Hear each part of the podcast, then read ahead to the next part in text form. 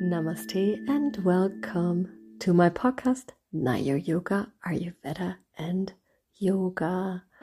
My dear friends, it is the nineteenth episode of this podcast. Very nice number. So, like all living beings, we humans are a dependent part of nature. As we already talked in the last few episodes, the fall season, Sharad Ritu, has a strong impact on our physical and psychological well-being. Depending on our constitution, we react to this change of season. If our body does not succeed in adapting to these influences, our doshas will accumulate, which will lead to provocations and thus can lead to the development of serious diseases. In episode eighty-eighth and eighty-ninth, we looked at our psychological well-being and a proper diet. And today we will talk about how to pamper our body in Sharad Ritu.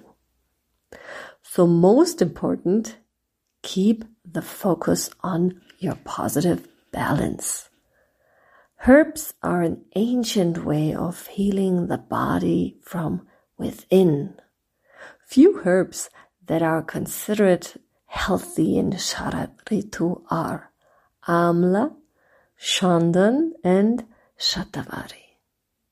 When used in the autumn season, these herbs display healthy results and pacify the body's heat.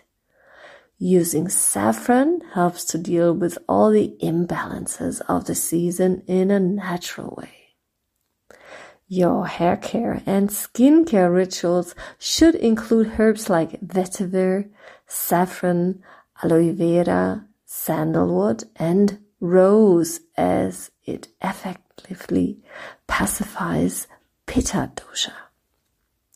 These herbs help calm the rashes and eliminate excess heat productions from our body. A regular self-massage with warm oil, a so-called abhyanga, as part of your daily routine will bring loving stability in these unstable times. Also, applying sandalwood or chandan paste on your forehead helps to calm the body's excessive heat. Try to keep a regular lifestyle. Do balances, balancing exercises, excuse me, like calming yoga asanas or slow walking, for example. And try to keep time for rest and regeneration, and do avoid daytime napping and sleeping.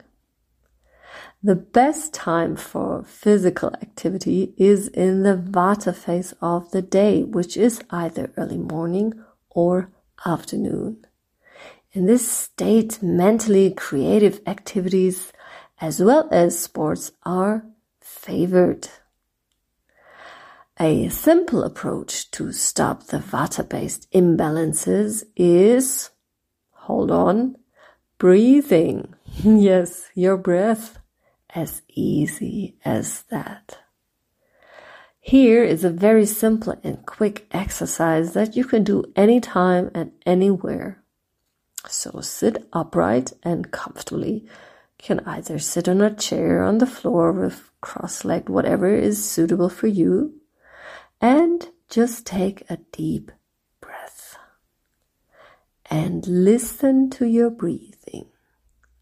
If you can do this for a minute, it will help you immensely, because it means that you come from your head into your body. You can feel your body, and your thoughts are automatically no longer noticeable at this moment, because you cannot breathe consciously and deeply and think at the same time. So by then you do this, past is over, the future is unknown, so breathe in the now. And last but not least, another thing that you can help uh, that can help you, sorry, to ground yourself in this Vata season is to try to catch some remaining sunlight and a touch of fresh air, especially when the weather is changing.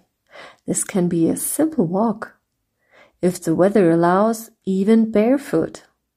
Our feet are closest to the earth, so it makes sense to use and notice them consciously.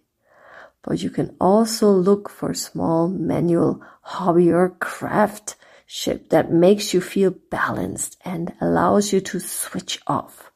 And this can be painting or carving or knitting or writing, gardening, pottery, cooking, or whatever you can think of.